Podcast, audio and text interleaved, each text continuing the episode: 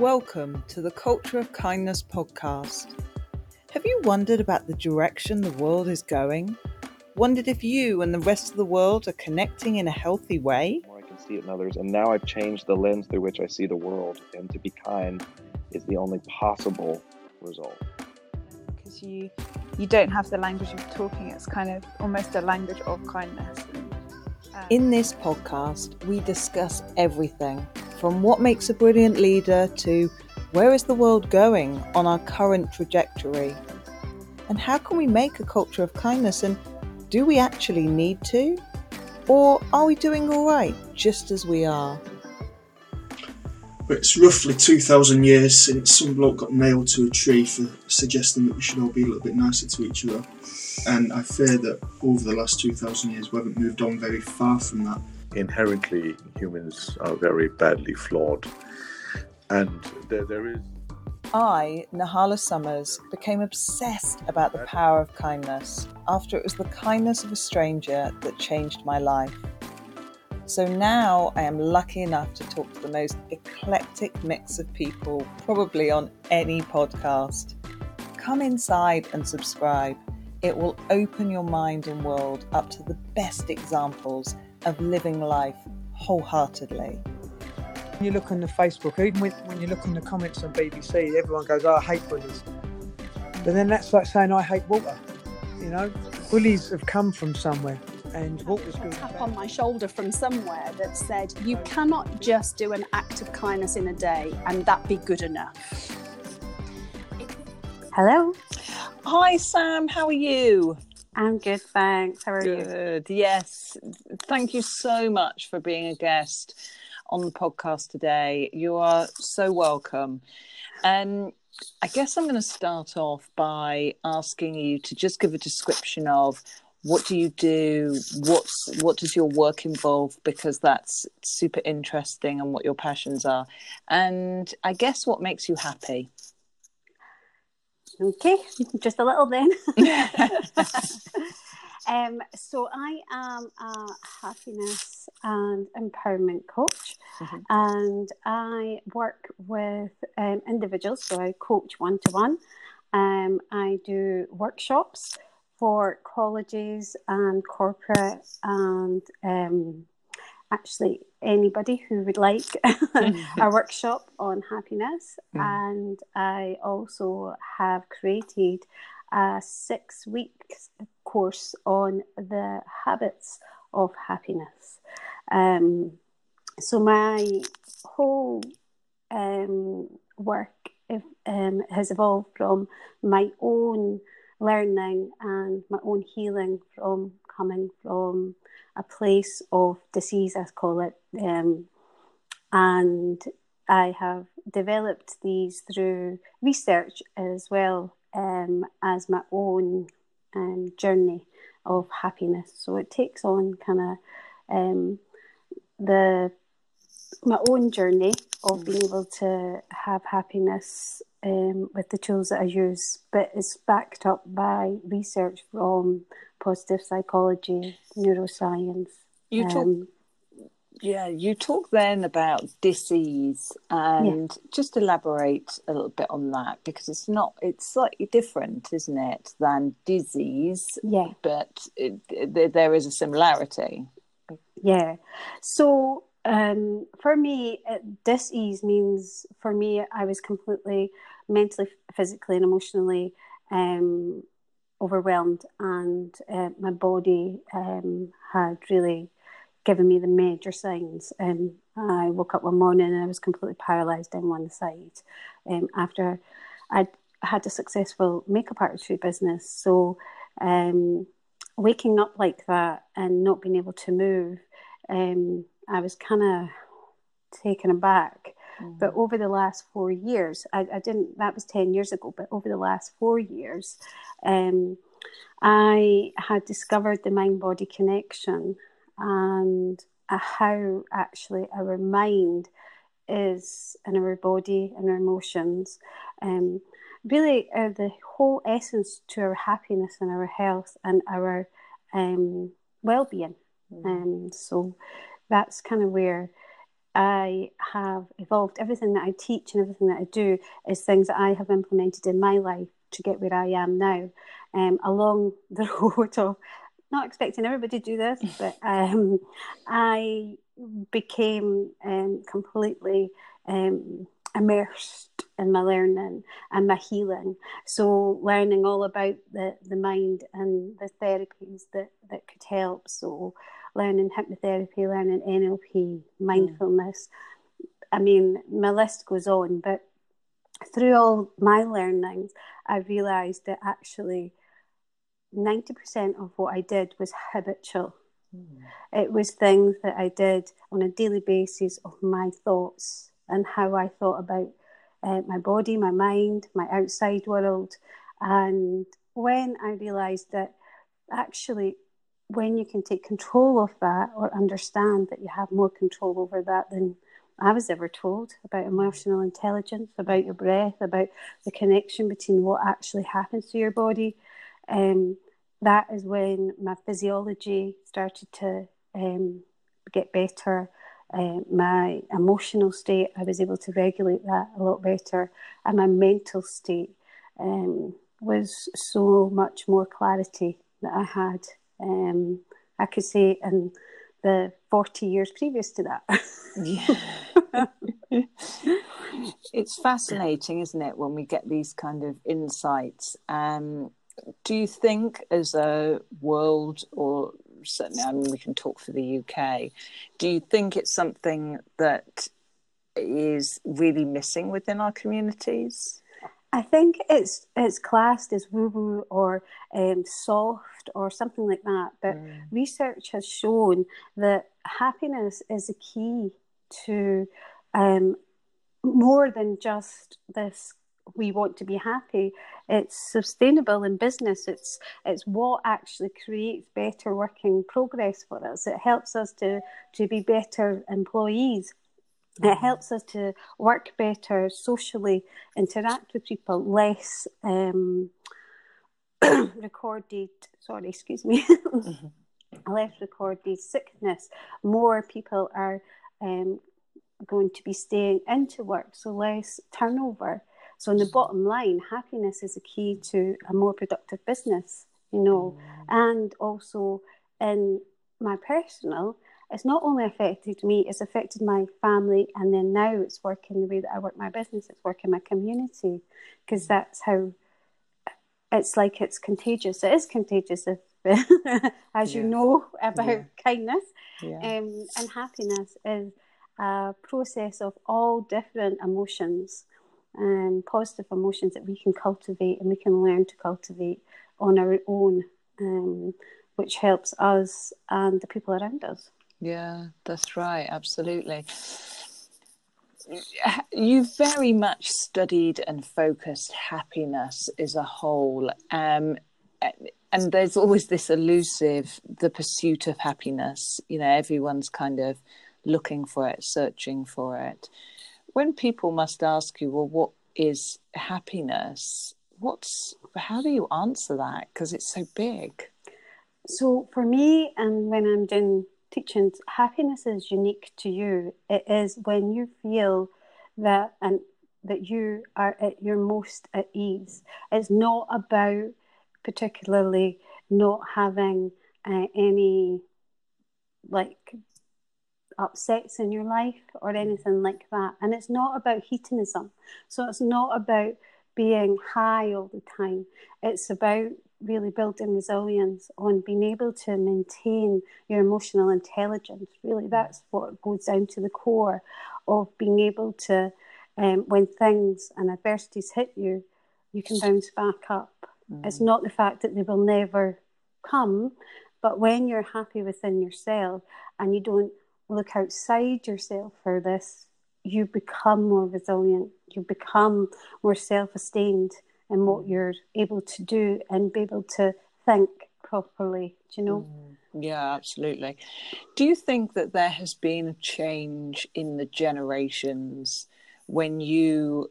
Uh, it's difficult, uh, and you you probably know the facts and figures behind it. I suspect, but um, you know, from a feeling of where we were and now where we are with our for our children do you think happiness is a is a bigger struggle for them It, the, what I would say is that um, as a feeling, and the thing is, the statistics are very great, but they they only show a certain percent of people, and with any research.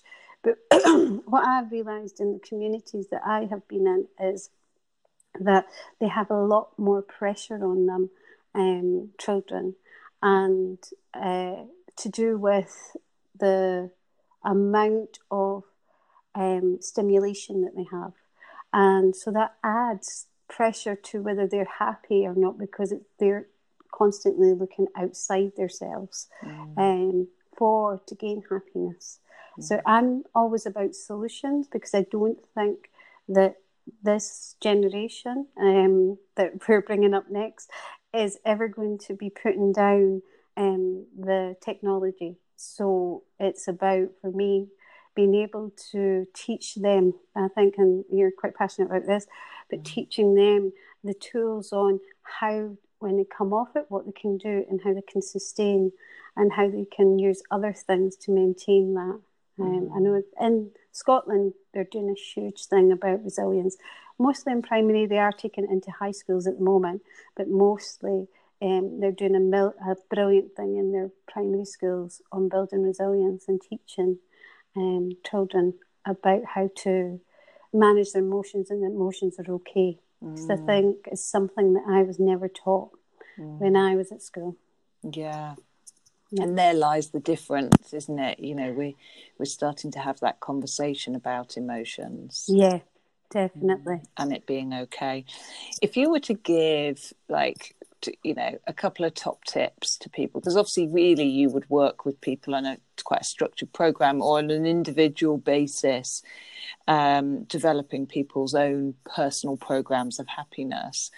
But if you were to give a kind of a generalized couple of top tips that they could take away from today's podcast, what would that be in helping somebody to find some happiness? Apart from hiring you, of course. yeah, obviously. um, so what I have found and what I have developed um, is that I have created a morning routine for myself because that gave me structure. It also helped me to retrain my brain.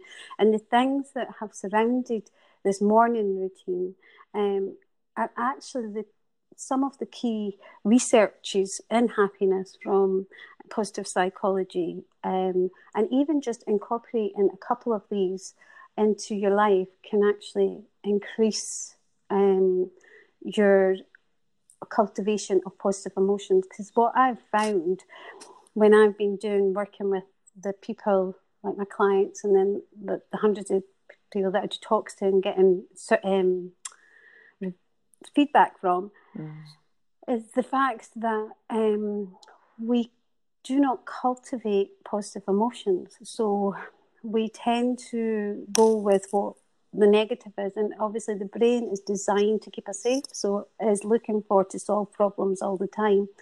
So by just creating a small morning routine um, of consistency, this will help to retrain the brain, and it's it's only seven minutes, or uh, even if it's just one of the seven that I do, it will help to retrain and rewire the brain.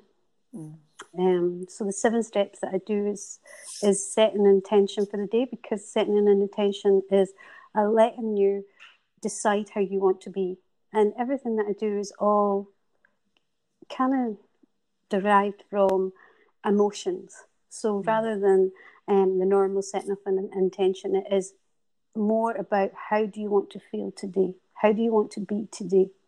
Do you know? So you're driving it because if you just get up from the day from yesterday, your emotions and your memories will be what drives you for the following day. Unless you make a decision to make a change, it'll be exactly the same as what you did yesterday because it's so subconscious. So getting up and just changing a few things in your routine uh, will help you to rewire the brain and to cultivating more positive emotions. And positive psychology is shown, and neuroscience is showing that consistency and small, consistent changes is the things that help to rewire our brain. So yeah so that's one and then the other the other six that i kind of do is um i affirm what i want to be that day. So i say my affirmations and they can be as simple as um i'm working harder and harder to be the best version of myself. It's whatever comes true to you. That's Yeah. one thing that i always say is everyone is unique and this is why happiness is unique. And it's the questions and it's awareness that i dive into so that people can get that because unless you get asked these questions you do not know uh, what makes you happy because it's not something that is put in front of you every single day um, and sometimes it can be external and so we kind of look to outside ourselves it can be our children it could be anything materialistic what i do is dive a little bit deeper Mm. and find what is that actually their core essence is. Is that what is it that they remember about them, that their happiness is? Because when you can do that a little bit every day, and it could be the fact that they forgot that they actually like going for walks or Yeah. a bath or something as simple as as Mm. that. Mm. And and the other five that I do is gratitude. Gratitude, I would say, is the one thing that kind of saved my life because being in a dark place, um, you don't always find gratitude in things, and it's quite hard. I've done this with hundreds and hundreds and hundreds of clients, and for the first time, they find it really hard to name five things from the heart that they're gratitude, like they're grateful for, especially when they're in that dark place. But uh, I have just finished week six of my happiness course here, and so they've been doing their gratitude journal for a week, and they have seen a massive difference in their compassion towards each other. Also, the fact that they have more empathy for people, they have more patience. Um, it was amazing. It honestly it fills my heart with joy just listening to yeah. them for a week. Yeah. Um, so they're just a couple. There is seven, and uh, that you can get them free on my website as well Mm. because it's a downloadable um, PDF that you can get. Yeah, I mean, just to touch on, thank you for sharing that, and I'm and I'm sure people will go and have a look because you know what you're talking about there is simple, easy steps that somebody can take every morning and make major changes. Yeah. Um, but you talk about gratitude there, and you know, and what from gratitude is starts this kind of snowball effect of compassion and empathy and not far behind that comes kindness which is the action Yeah. i guess.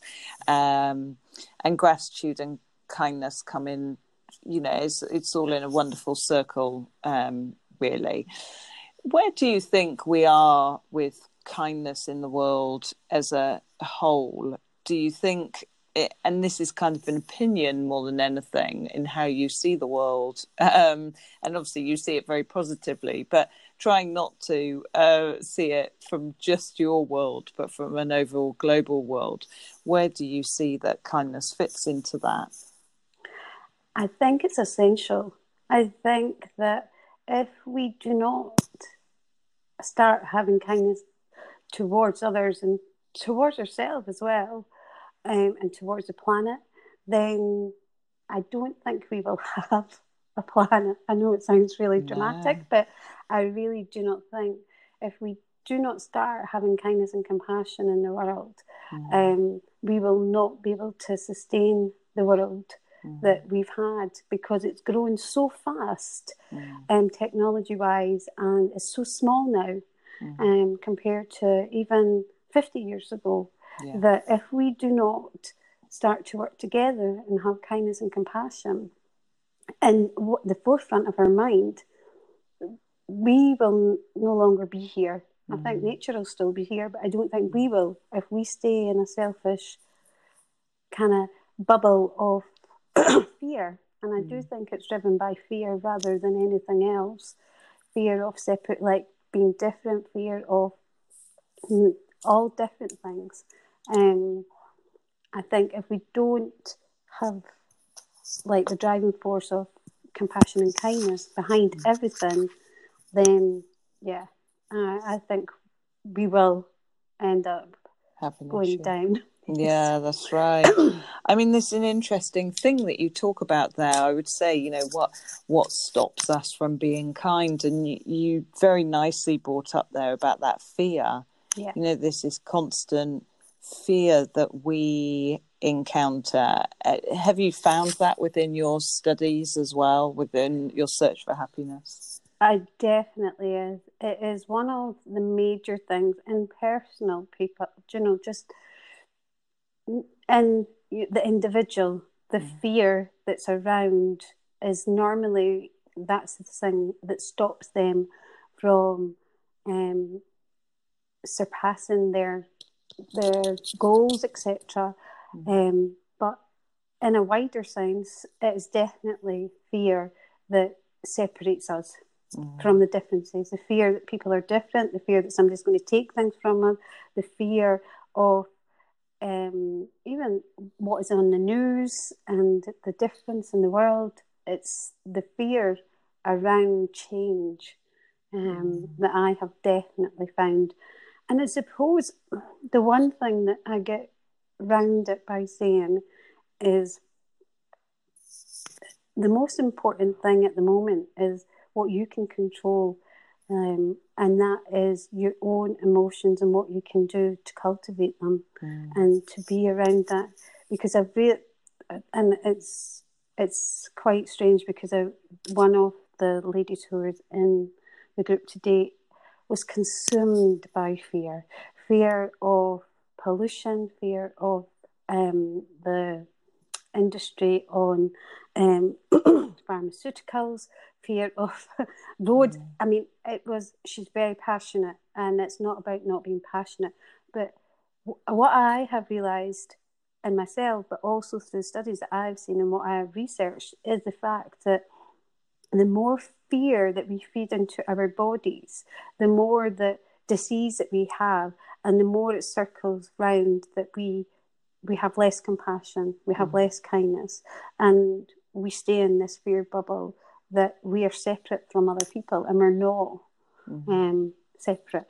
We Yeah. we are all we are all the same. We are on this planet, and th- this planet is the thing that if we don't sustain kindness and compassion and um, gratitude, then there will no be there will be no planet Yeah, to that's sustain. right. That's right. Quite. Is there ways, you know, you talk about somebody there who is is has a lot of fear about so many things, and and you know, I, I often talk about that uh, our fears are led by what we see and what we feed our brains, Yeah. and and everything that's stimulating it all the time, social media, news, media, you know, the whole shebang. Do you do you make suggestions to people on how they can remove those fears? Because you're not the first person to say this just this week about fear to me. Um, but do you have suggestions about how you get people to remove their own fears? So uh, I always tell them that to start off with the ones that they can control. So that is the television, you know. So because there's other, there is some fears that you can't, and there's some things outside yourself that you cannot change. But watching the news, uh, when you know that it triggers a feeling of anxiousness or stress within you, watching three times a day or four times a day, I would say to them not to to switch that off. It's a simple thing like Yeah. that. But also to really mindfulness is one of the most powerful things that I've ever done because it really does put you into this moment of giving you your power back mm. because we can get so consumed about what we cannot do in this world and we mm. want to save it um, and we project our fears on what's going to happen to the planet. And this was my my lovely lady today. Hmm. So what i said to her is what can you do now? Because your energy and how you are just now is actually really powerful on hmm. how you are. Hmm. I'm all for a hundred percent activism. But unless you're physically active doing it at that moment all you're doing is putting your body into stress and putting your your your whole physiology, your mind, your energy, everything that you're sending out into the world is fear. Okay. And so you're actually feeding the fear more by doing that. Yeah. Um, so I try and get them to be more in breathing techniques. I, I, I give them lots and lots of tools to be able for them to feel more in control. Because what I have found is that it's when you feel that you cannot control the situation that your fear and anxiety rises. Mm. And that is natural. That is completely natural.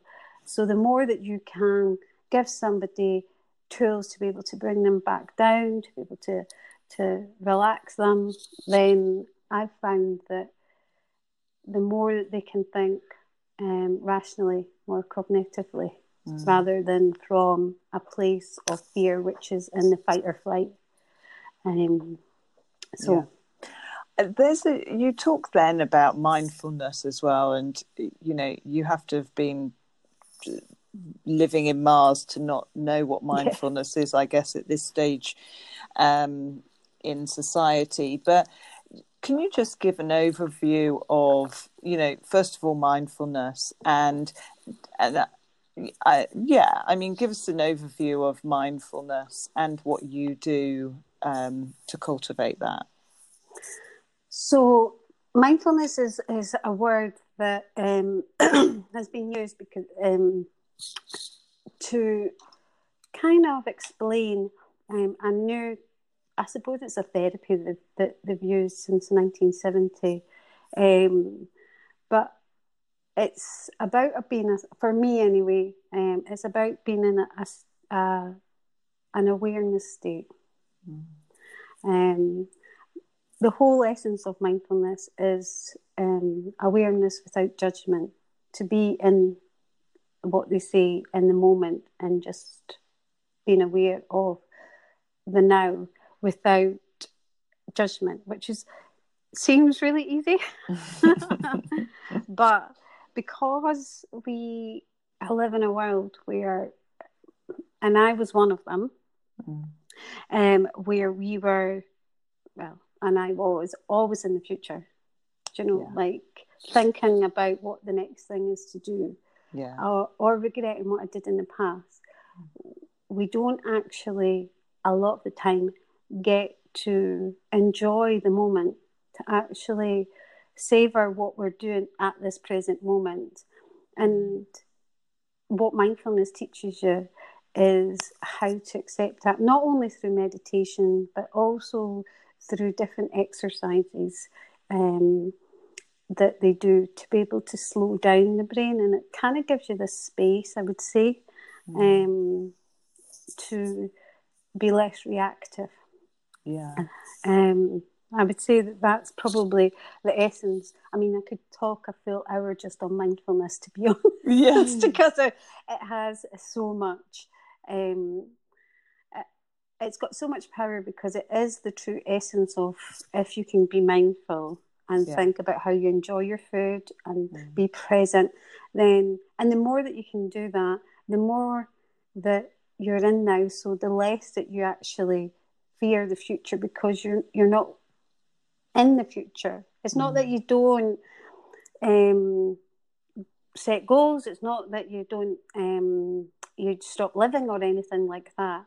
But you become more aware of when your brain and when your body has um, rushed off.